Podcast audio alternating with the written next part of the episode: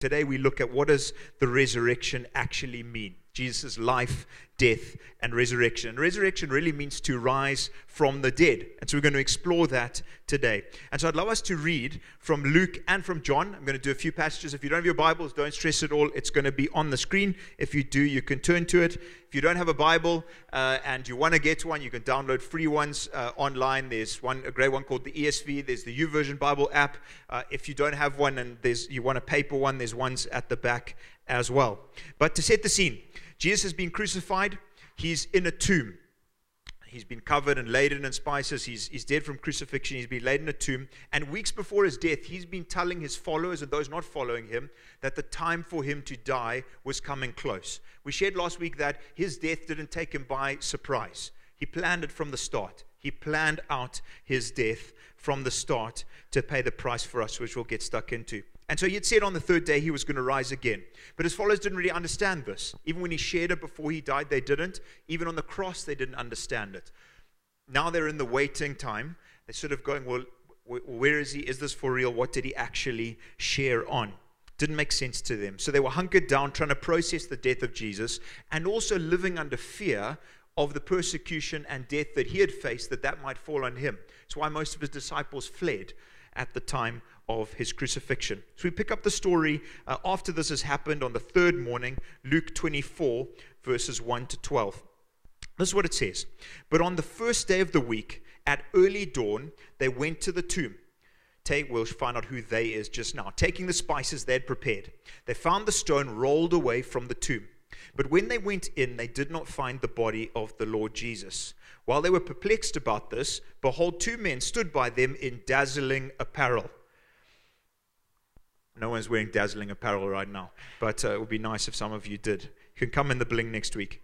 Um, and as they were frightened uh, and bowed their faces to the ground, the men said to them, Why do you seek the living among the dead? He's not here, but has risen. Remember how he told you while he was still in Galilee that the Son of Man must be delivered into the hands of sinful men and be crucified, and on the third day rise. They remembered his words and started coming back to these followers of Jesus. And returning from the tomb, they told all these things to the eleven, that's the disciples, Jesus' closest followers, and to all the rest who were all waiting there. Now it was Mary Magdalene, uh, Joanna, and Mary. Mary Magdalene was a lady who was demon possessed. Jesus set her free from that, became one of his followers and actually financial supporters as well in the ministry. Joanna, Mary, the mother of James, other woman, Jesus' mother Mary, presumed to be included in that as well. They went and they told the apostles, but these words seemed to them as an idle tale, and they didn't believe them. I just love God's patience with us. So these are the ones who saw Jesus do the most astounding miracles turning water into wine before their eyes, seeing a few loaves and fish transformed to feed 5,000 people, seeing the dead rise, seeing people who couldn't see see, and they're like, no, don't believe it. No ways. He said he was going to rise again. Impossible. Can't happen. And so you just see their, uh, their understanding. We all live like this. I think so often we don't trust Jesus, see him as he is, and he's just so patient with us. But Peter rose. Peter, the one, for those of you who don't know, who had denied Jesus. He had said uh, at Jesus' most important hour, um, his most painful hour, No, I, I don't even know this guy. And he had fled. Peter, he rises and he ran to the tomb. Stooping and looking in, he saw the linen cloths by themselves, and he went home marveling at what had happened. It sort of rung true to him. Another biography of Jesus, that was from Luke. Uh, the next one, the book of John, John, who was standing looking at the cross when Jesus died, and who Jesus looked down to and said, John, look after my mom when I die said to his mom, This is now your son. So John was one of his closest friends. He writes about what Mary Magdalene experienced when she first met, the first person to meet the risen King Jesus. Jesus said to her, Met her in a garden, Woman, why are you weeping? Whom are you seeking? She's been to uh, the empty tomb. Supposing him to be the gardener, she said to him, Sir, if you have carried him away, tell me where you have laid him, and I will take him away. Jesus said to her, Mary. And she turned and she said to him in Aramaic, Rabboni, which means teacher. The moment he spoke, and he actually turned and faced to her and said her name, she recognized who he was. She experienced the power in his voice, the love that came from him, and instantly she was like, This is the risen King Jesus. And then he appeared to many more people over the days ahead, where in fact in 1 Corinthians 15, written by the Apostle Paul, look what it says For I delivered to you as of first importance what I also received that Christ died for our sins in accordance with the scriptures, that he was buried, that he was raised on the third day in accordance with the scriptures, and that he appeared to Look at who he appears to now. To Cephas, Peter, another word for Peter, then to the twelve. He walked into a room where the twelve disciples were. He said to Thomas, known as Doubting Thomas, Thomas, put your fingers where the holes are. I just want to show you that I'm the risen king. So Jesus always has time for our doubts. You can always ask him questions. If you're doubting here today, if you're questioning, is Jesus who he said he is? Keep asking, keep exploring. Jesus has time. We can come to him with our doubts. Then he appeared to more than 500 brothers and sisters at one time. But look at this part most of whom are still alive, though some have fallen asleep, i.e., have died. So, the beautiful thing about this text, one of the earliest written texts after Jesus' life, death, and resurrection, 1 Corinthians 15, the most amazing thing about it is that it would have been discredited instantly if it didn't happen. Because those people were still living who saw Jesus. But yet, we have it today. Why? because it's the truth. So it's amazing how these have been passed down. Then he appeared to James, then to all the apostles, and last of all, as one untimely born, he appeared to me. He appeared to Paul uh, on the road to Damascus. So today I'd like us to look at the answers to three vital questions we each need to answer. Wherever we are in the journey of faith, we need to answer these during our lives on earth. Firstly, did Jesus rise from the dead? We all have to answer that question. Secondly, if Jesus did rise from the dead, what did the resurrection prove? What was the point of the resurrection? And thirdly, what does that mean for us personally? For you and I, what does that mean? So that's what we're going to look into. Firstly, did Jesus rise from the dead? Well, before we get to that, I want to say that most of us believe that there is life after death. Sure, there are some who would say there's nothingness. We live, we're particles bumping together. The minute we die, we become nothing. None of our feelings are real. None of our thoughts are real. They're all sort of made up parts of our body, but it's atoms joining together. And there are people who believe that. But I don't believe that's the case for most of us, even those of us who would say we aren't Christ followers. And this is why.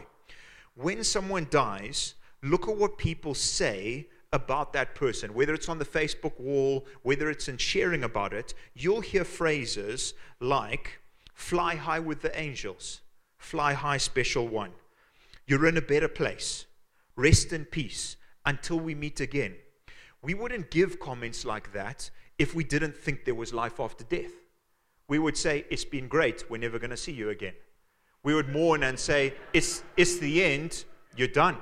We would, be, we would be true about this. But why do we say those sorts of things even if we don't believe in God? Or even if we don't believe in Christ, why do we say those things? It's because actually we believe there is something after death. We believe it. We think that there is. We know that there is deep down because God created us like that. That phrasing shows the majority of us feel that life is not the end, that there's something beyond the grave. We may not know what it is. You might not know what it is today, but we do believe there's something else. There's a story told of two babies in the womb, twins. And so these twins are, are in the room and they're just having a discussion about whether there's anything outside of the womb. And so the one is like, I'm telling you, there's something more. Every now and then I hear voices, or we, we get moved around more, or it's lighter or it's darker. I'm telling you, there's something more than this womb. The other one says, This is ridiculous. There's nothing else. Enjoy it. This is it. Darkness and, and us bouncing around and bumping into each other. That's it. The other one says, I'm telling you, there's something more. There's something else beyond the grave. And they have this thing, and obviously one is right and one is wrong. And there is something beyond the grave. And we can be like that. We can be one of those two twins in the womb. The one saying, No, I, I sense there's something more. Or the one who blocks themselves to it. I mean, interesting enough, in that story, you know, we as people actually live in two realms already. So we're in the womb. It's quite crazy to think that we live and breathe through liquid. That's what we do in the womb. And it's the instant that we're born, we actually breathe and we live in the realm of air. So it's actually not that crazy that there's another spiritual realm as well. We already live in two. You think about it, it's quite incredible how it's been made. So uh, it, uh, the spiritual realm is not actually the strangest thing. So we may feel there's life beyond the grave, but did Jesus actually rise from the dead? Did, he, did that actually happen as he claimed? Was he God in the flesh? Did uh, what we read actually happen? We could look at a whole series on this. Uh, if you've never read the book or watched the movie, I would highly recommend a book or movie called The Case for Christ. A man called Lee Strobel, lead editor of the Chicago Tribune, atheist, and he decided, a friend challenged him, he said, I'm going to disprove the resurrection of Jesus. In the end, he became a Christ follower, and he said, There's the greatest proof of this ever. Uh, but what, read the book, watch um, the movie. But anyway, we could do a whole series. But here are a few things that we need to know about Jesus' death and resurrection. Firstly, he did die. Have made the question saying he could have just survived the resurrection, uh, not the resurrection, that's what we believe he survived. He could have survived the crucifixion and just sort of hidden away and not wanted to be in the limelight. Guys say he didn't actually die. They took him down, but he was still, he was still breathing, he was still alive. And then he made this astounding recovery. You didn't survive a crucifixion. It was perfected by the Romans as the most violent and painful way to bring execution. People stayed up between six, uh, six hours and four days until they died, and it was certain that they died. And if they weren't dying quick enough, their legs were broken, they were pierced in the side. And that, that continually happened until their death came, but it was prolonged for as long as possible. But when people were taken off the cross, they were well and truly dead. So, did Jesus die? Yes. As everyone else who was crucified in that time, he died. Secondly, his body was wrapped in over 35 kgs of spices and perfumes and then bound up like those mummy pictures that we see. And this alone would have been impossible to unwrap himself from if he was in the tortured state and somehow survived the crucifixion. He would have died in that state as it was. Next, the Roman guards and the Jewish authorities wanted Jesus to stay dead. They killed him because he said he was God. They didn't believe he was, so he was murdered for blasphemy. The Roman guards would have been killed or punished severely for not fulfilling their duty of guarding the tomb and neither of them could find the body. So the Jewish, it's actually recorded, and this is this is spoken in Jewish circles today. It's actually recorded that the Jewish authorities went to the Roman guards and said, "Listen, we're going to protect you. None of us can find the body, so just tell the Roman governors that the body was stolen." But the point is, is that the reason why they had to make up that story is because nobody could find the body. It wasn't there. Next one testimonies of countless people who met the risen Lord who were living at the time of the writing would have easily discredited the, discredited the story. We looked at that. Six, women are recorded as finding the tomb empty. In that day and age, a woman's testimony was not considered testimony in the court of law. It's terrible, and Jesus actually fought to change that, to honor women. But the fact that the writers in all of the Gospels say that it was women who found the tomb empty and met Jesus for the first time face to face, the risen King Jesus, proves to me that it's real. Because if the disciples wanted to fabricate a beautiful story, they most definitely would not have put ladies as being the ones who found Jesus. And lastly, the miraculous power and growth of the local church across the globe until the present day speaks to the life, death, and resurrection of Jesus. So, again, this is touching on it, but first one, did he die? Yes, he most definitely died. Secondly, probably most important for all of us, why was the resurrection essential? Why? Why was it so important? Why is it so important for you and I today? Well, Jesus rising from the dead proved that he was the acceptable sacrifice for our sin. If Jesus didn't rise from the dead, it would mean that he was not God in the flesh and that his death was not enough to pay for your sin and mine. It wasn't a perfect payment. And the thing is, we might feel like we're pretty good people. We might feel like we're upright northern suburb citizens. I mean, that person is pretty dodgy. What they get up to in the week is dodgy. And man, that lady can gossip. I mean, it's just ridiculous how much she gossips. You should have heard what she said at Tuesday at Fishy Ground at the gym. She said this. Can you believe it? While you're talking to your friend about the same story. But of course, that's not gossip. Or, wow, those politicians are something else, but I am the upright, perfect citizen. I never speed. I obey every aspect of the law. The politicians don't, but I most certainly do. I'm the perfect citizen. The problem is that we are often not a very good gauge of the state of our heart or our goodness. We're not. And our reasoning for how good we are is a little flawed because we love to compare ourselves with people around us. And as long as we feel slightly better than someone we can find on the news, even someone far removed that we don't know, we feel better about ourselves. So, on the goodness scale, we feel like God should accept us. But the real ben- benchmark for how good we are is actually how we stand between us and the one who created us. That's the real benchmark. Luke 18, verse 19. There was this ruler, this rich ruler, and I think he thought he had it all together. And so he approached Jesus. This is what he asks him, Luke 18. Ruler asked him, Good teacher, what must I do to inherit eternal life? Jesus says to him something so interesting. Why do you call me good? Because no one is good except God alone.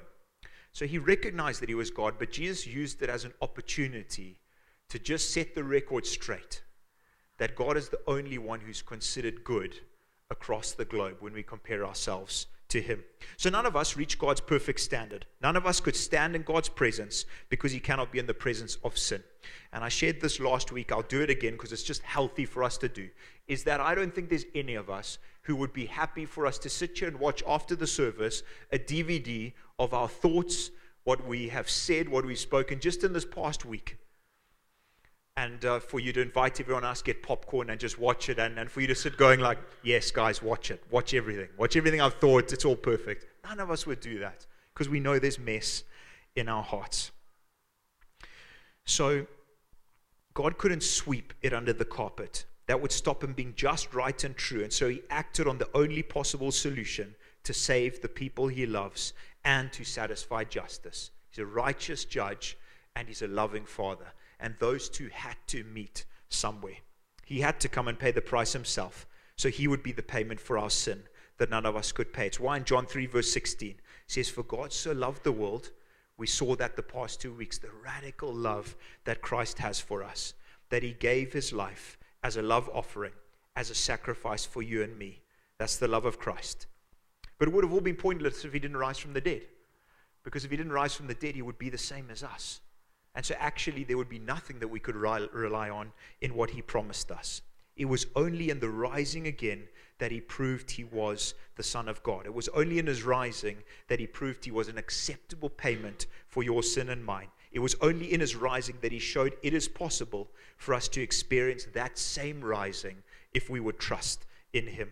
It was only his rising that we have the opportunity for a personal living relationship with the God who created us all because we can stand in his presence because the payment for our sin that blocked him has been made.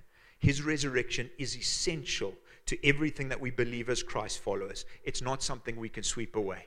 He had to rise, otherwise, we have no hope beyond the grave. It's why Paul said, 1 Corinthians 15, he said, And if Christ has not been raised, your faith is futile. Jesus rise from the dead. Anyone in this room would say you're a Christ follower. It's absolutely futile if he didn't rise from the dead because we're still in our sins. Then those also who've fallen asleep in Christ, they've also died. Hell, separation from God. If in Christ we have hope in this life only, we're all people to be the most pitied. Because the Christian at that time and many across the world now were getting persecuted, are being persecuted. One of the reasons we support Open Doors as Hope Church is because we want to help and serve the persecuted church. There are thousands of brothers and sisters in Christ being killed every year for their faith. We don't have that problem here but we want to support and we want to help them. So that's what Paul's saying. We'd be the most pitied because if Jesus didn't rise from the dead, what are we doing all of this for? But I love the verse 20a. But in fact, Christ has risen from the dead. I love his honesty. He's risen, he's alive, and he loves you. I love the part when Jesus says, Mary, and he calls her by name. I love where Peter, the one who denied Jesus, the time that he met Jesus face to face, as he was out fishing. He had gone back to fishing. I think he'd given up on following Jesus to some extent. He was out fishing, which is what he first did. And then Jesus is walking along the beach and he calls them and he says, Guys, come for some breakfast on the beach. And they first don't know who it is, and then they see it's the risen Jesus, and he sits and he talks with them. And it's this amazing bonding time with him and Jesus. And Jesus says, He calls him, he says, Actually, I want you to feed my sheep, to reach out to the lost and broken. It was Jesus saying, You've messed up, but I love you and I want you. I want to use you. It's what he says to each of us here today. He calls you by name as he did Mary. He says, I'm alive. Do you believe? I died for you. do you receive? And that's what he says to you today. Wherever you're on the journey of faith, he reaches out and he calls you by name. And he says, It's me. And I'm alive. And will you take what I have to say seriously? It's a question all of us can ask him. So that leads us on to the final point. What can we experience through the resurrection? We've shared on some of these, but I want to touch on a few. Forgiveness of sin. Romans 10, verse 9, because if you confess with your mouth that Jesus is Lord, believe in your heart that God raised him from the dead, you will be saved. You will be saved. 1 John 1, verse 9. If we confess our sins, he's faithful and just to forgive us our sins, to cleanse us from all unrighteousness. And that's actually our greatest need. Even in Scripture, so often people who were broken, people who needed healing, came to Jesus. And the first thing he did before he healed them of their diseases is he used to say, Your sins are forgiven. Because actually, that's what all of us need far more than Jesus being our slot machine who makes our lives better on earth. We need eternal life. We need to be saved from our brokenness and from our mess. I need it, you need it, we all need it. And so, what Jesus first came to do and what his death and resurrection did, it gave the opportunity for us to be put right with God. You can be right with him today. You can do that today. He can save you from your sin today. Secondly, we get to be his kids children of the living God. John 1, verse 12 to 13. But to all who did receive him, who believed in his name, he gave the right to become children of God, who are born not of blood, nor of the will. We don't try harder. We don't earn our way into heaven. We don't get born into a relationship with Jesus. I've spoken to many people before, and they're like, "No, no, I was, I was born, you know, as a Christian. I was born into the Anglican Church. I was born into the Catholic Church." Doesn't make us a follower of Jesus. We can't be born. We make a decision to follow Christ. We can't do it on our own, by our will. We need His help. It says, but of God. We get to be His sons and daughters. We get to call Him Father. Some of us here today might have terribly broken family relationships. Maybe you don't know what it means to have a dad who loves you. And so it's hard for you to, to see God as a father. But I want you to look to Him today with fresh eyes as the ultimate father, as the example of what a father is. We can have a close and personal relationship with him, not to just know him academically or mentally, but personally, to know him close. Wonderful blessing what you, we receive in that relationship. Last two eternal life. We're going to pray for a bit after this. I've got a few on these because I love it. And I think the more that we think about the fact that our lives on earth are short, the more that we live for what's important on earth.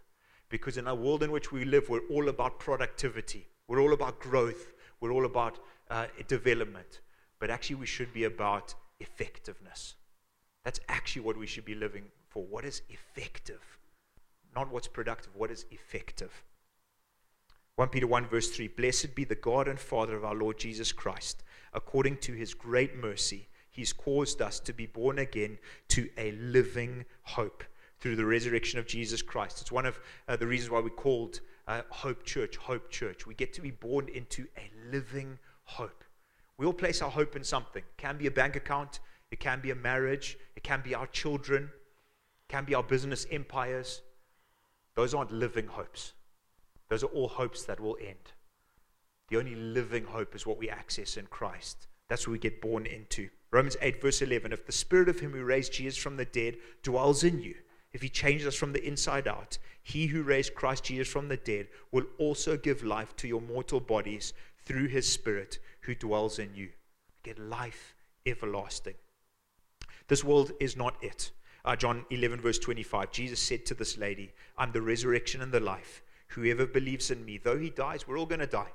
One stat that's 100% certain. No matter how healthy we are, I think we should be healthy. I could be healthier. But no matter how healthy we are, how, no matter how much we do gym, no matter how much we try and protect ourselves and make sure everything's safe and we've got the best medical aid and we drive so carefully on the road, we're going to die. It's going to happen to all of us. 100% certain. So actually, we should be preparing for that day. This world's not it, but as Christ follows, heaven is home. It's not about getting the, the red passport, which I think is becoming blue, the, the British one. It's not about trying to hunt for a passport, a better one than the Zimbabwe. Although you probably should hunt if you have a Zimbabwe, but. Um, Our passport says citizen of heaven. Get a sticky note. Put that on your passport. Be a great conversation starter every time you go through the airport. Citizen of heaven. We need to remind ourselves actively that we're just passing through.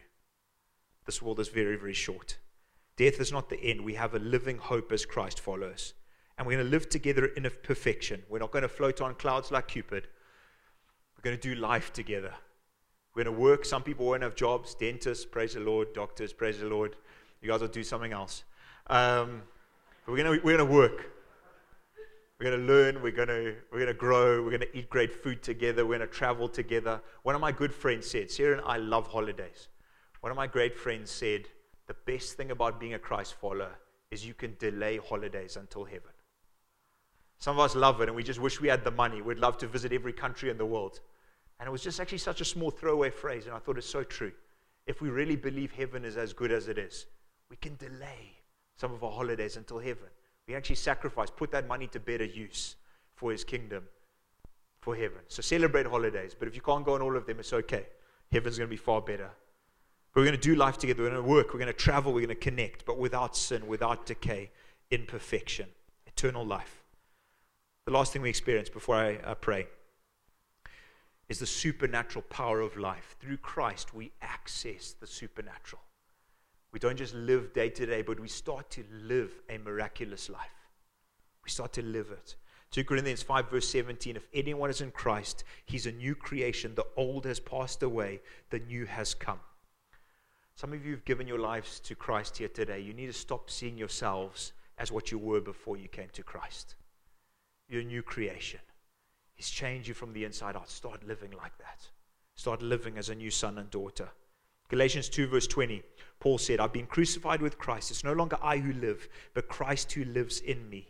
The life I now live in the flesh, I live by faith in the Son of God who loved me and gave myself up for me. So, in a strange way, as we ask God into our heart, in some senses, our lives become so intertwined with His that over time, His desires become our desires, His passions become our passions.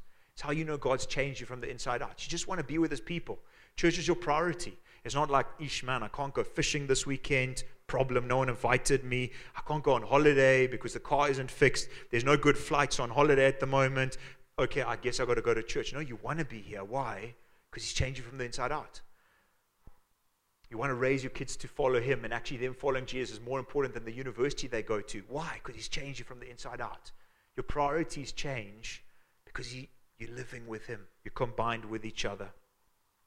Acts 1, verse 8 But you will receive power when the Holy Spirit has come upon you. You will be my witnesses in Jerusalem, in Judea, in Samaria, to the ends of the earth. We've loved Jesus doing the miraculous amongst us over the last few months. Seeing people prayed for and healed. Seeing people's lives absolutely turn around. Going in one direction, Jesus changes them, give their lives to Jesus, get baptized. Absolute different track. Marriages restored. People with amazing words of knowledge and experience healing on the back of it. God's at work, and He works supernaturally. It's what He did when He was here, and He said, Guys, actually, you're going to do more than I did on earth. So we believe that. We live the supernatural life so that we look good, so that we can be like the prophets we see on TV? No, so that He can look great. So people can see that we don't just believe in an intellectual God, we believe in a real God. So the re- resurrection gives us supernatural, powerful life to live the purpose God has called us to. And we're excited to see Him do more and more amongst us and in your businesses and in your homes with strangers. I was talking to a lady uh, before the service today, lovely lady of God. After the service uh, last week, she just got chatting to one of the safeguards there. And she just felt called to, uh, drawn to say, Hey, do you know Jesus? She's like, No, I, I, am a Catholic, but I actually don't, don't really believe anything. She's like, Well, let's pray now for you to come, come to faith. So he gave his life to the Lord. Miraculous power of God. God has a story that he's writing in each of your hearts, and it just takes you believing what he's done on the cross and stepping out of faith and living what he's called you to the supernatural life.